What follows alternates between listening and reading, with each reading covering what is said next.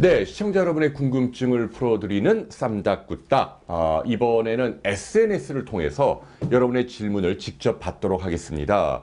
아, 제 개인 페이스북이나 아니면 헬스메디 TV 이 페이스북 채널로 들어오셔서 앞으로 여러분들 저희 주제와 관련해 궁금한 점 있으시면 무엇이든 올려주시면 저희가 직접 반영하도록 하겠습니다. 자, 첫 번째 궁금증을 살펴볼까요? 학생과 인턴, 레지던트 그리고 의과대학의 교수를 구분하는 방법이 있느냐? 뭐 가운 입고 막 다니는데 구별하는 방법이 있어요. 이 학생은 그냥 가운에 이름만 써 있습니다.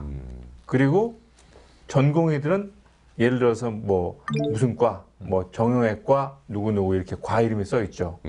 그 다음에 인턴은 의사 누구 누구 이렇게 써 있어요. 음, 그 다음에 교수는 요즘에 이제 많은 병원들이 국내 이제 그 대형 병원들이 이발소 이란 이발사 가운으로 교수 가운을 바꿔놨어요. 짧습니다. 짧은. 짧아요. 그러니까 양복 자켓식으로 해서 짧, 그러니까 짧은 그 하얀 가운 입고 다닌다 그러면 아 저 사람은 교수이겠구나 이렇게 짐작을 하시면 대충 됩니다. 네, 아무튼 어, 두분 말씀 참고하시기 바랍니다.